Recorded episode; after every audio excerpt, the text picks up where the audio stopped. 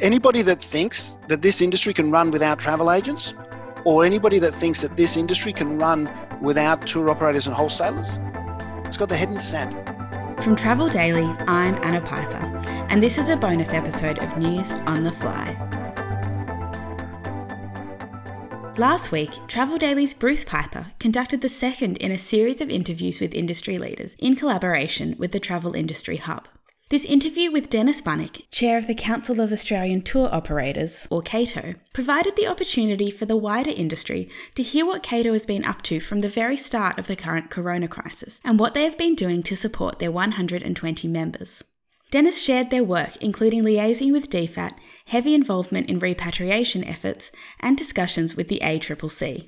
So, educating the travel, uh, the ACCC about the, the nature of the travel industry, and then tailoring and, and getting them to adjust and, and tailoring their messaging coming out. So their recent guidance that, that came out, um, we got a, a, draft version of that and they said, here, send this through because at the end of the week, send this to your members because at the end of the week, we will be releasing this it. out to everybody. Yep. And we took one look at it, sent it straight to, uh, uh, to our lawyer uh, Aaron at, um, at Pointon Partners, who's, who's very much involved in, in Cato um, and, and now on the board. And we said, this isn't right. And there was continual lobbying uh, between us and the and the ACCC and, and the other industry associations got involved in that as well. Um, and we managed to delay that by three weeks at least, potentially four. Um, and there were several different versions of that document that came out. From early on in the pandemic, the Australian media was quick to place blame on the travel industry and continues to pressure agents and suppliers for refunds. Like all industry bodies, Cato was well aware of the extremely damaging effects of this media backlash. Dennis addressed Cato's role in advocating for the travel industry in the media, including their release of a video to educate the public about the complexities of travel bookings and the refund process. What became very apparent uh, very early in the piece is the travel industry lost the PR war, the media, the media war, and, and we relied too heavily on the media to tell our story. But it's a very complicated story, and refunds mm. is a complicated process. So the idea of that was to take the pressure off to tell our own story and, yeah. and tell it properly um, and take the pressure off the frontline staff, frontline travel consultants and the frontline res staff and, and managers and owners and stuff of all the suppliers as well.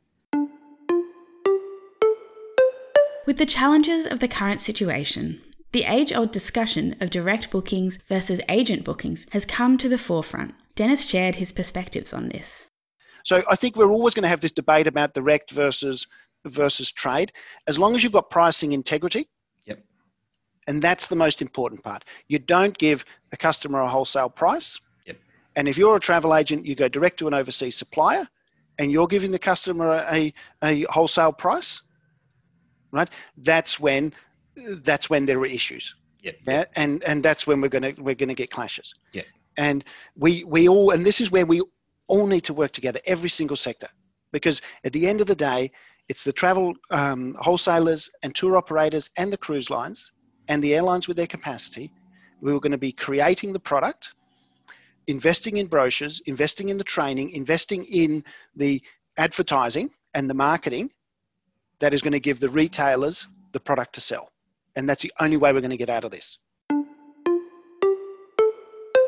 Due to recent events, one of the ways that Cato is supporting its members is through the development of standardised terms and conditions for the land supply sector.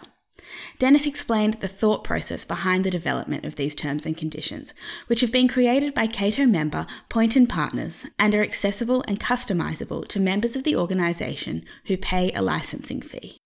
Yeah, look, one of one of the things that came out of the discussions with um, with the ACCC and, and throughout all this process is that everybody's got different terms and conditions. And in some instances, they are literally being copied and pasted from somebody else, sometimes in different jurisdictions, yep. and it's caused all sorts of problems. Um, it's fair to say that none of us had any real um, proper, robust. Oh, totally. Uh, no, one, no, one read, no, one reads the fine print. No, no one cares about it. Yeah, and and we and that caused a lot of angst and confusion um, yep. for the consumers um, as well as obviously everything else that's flowed. So we needed to fix that. And as a tour operator or a wholesaler, you've got specific responsibilities beyond that as what travel agents have, have got. So this whole plan was to make them more uh, plain language, easy to understand, more transparent. Bunnik also shared with Bruce other things that Cato is currently working on, including their role in advocating for the reopening of borders and government backing for travel credits. Dennis shared that the industry is in desperate need of a plan to get things back up and running, and that this, in turn, would result in less requirement for financial support to get the industry through these difficult times.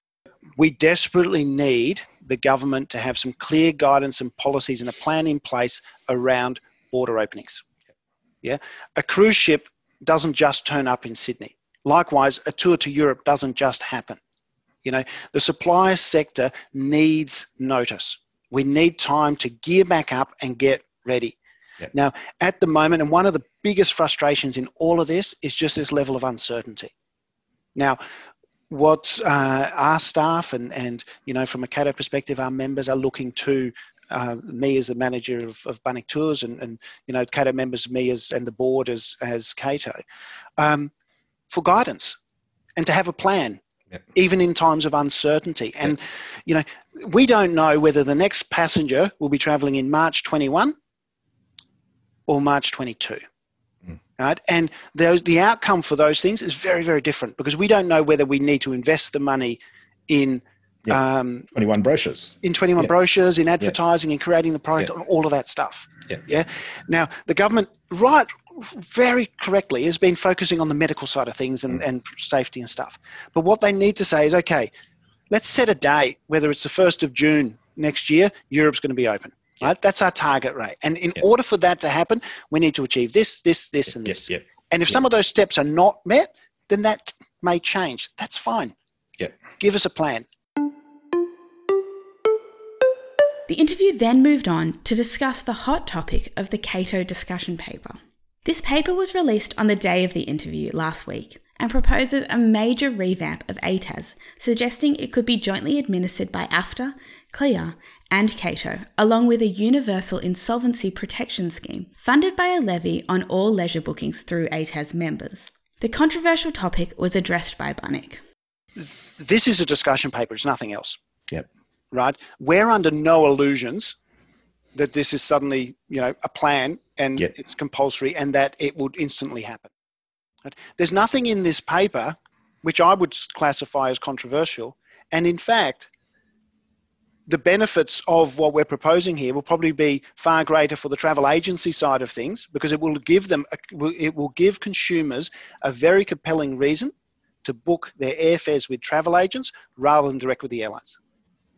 It also provides a whole load of other benefits and it provides broad based consumer protection.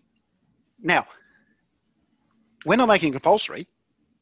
You know, we're not saying AFTA you have to do this, CLIA you have to do this, or anybody has to participate.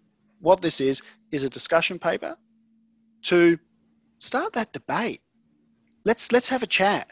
This interview has made it very clear that Cato is looking forward to the future, wanting the industry to work together to get there, but also keenly aware that the world of travel is going to look very different after COVID 19. We don't know what the travel landscape is going to be like at the end of this, but what we do know is that those of us who are who are there, we need to come together and create the new model, whatever whatever that is. What this has shown is that industry associations um, like AFTA, like Cato, you know, are more important than ever. Thank you to Dennis Bunnik for sharing with us. The full interview can be found at thetravelindustryhub.com. Thank you all for listening.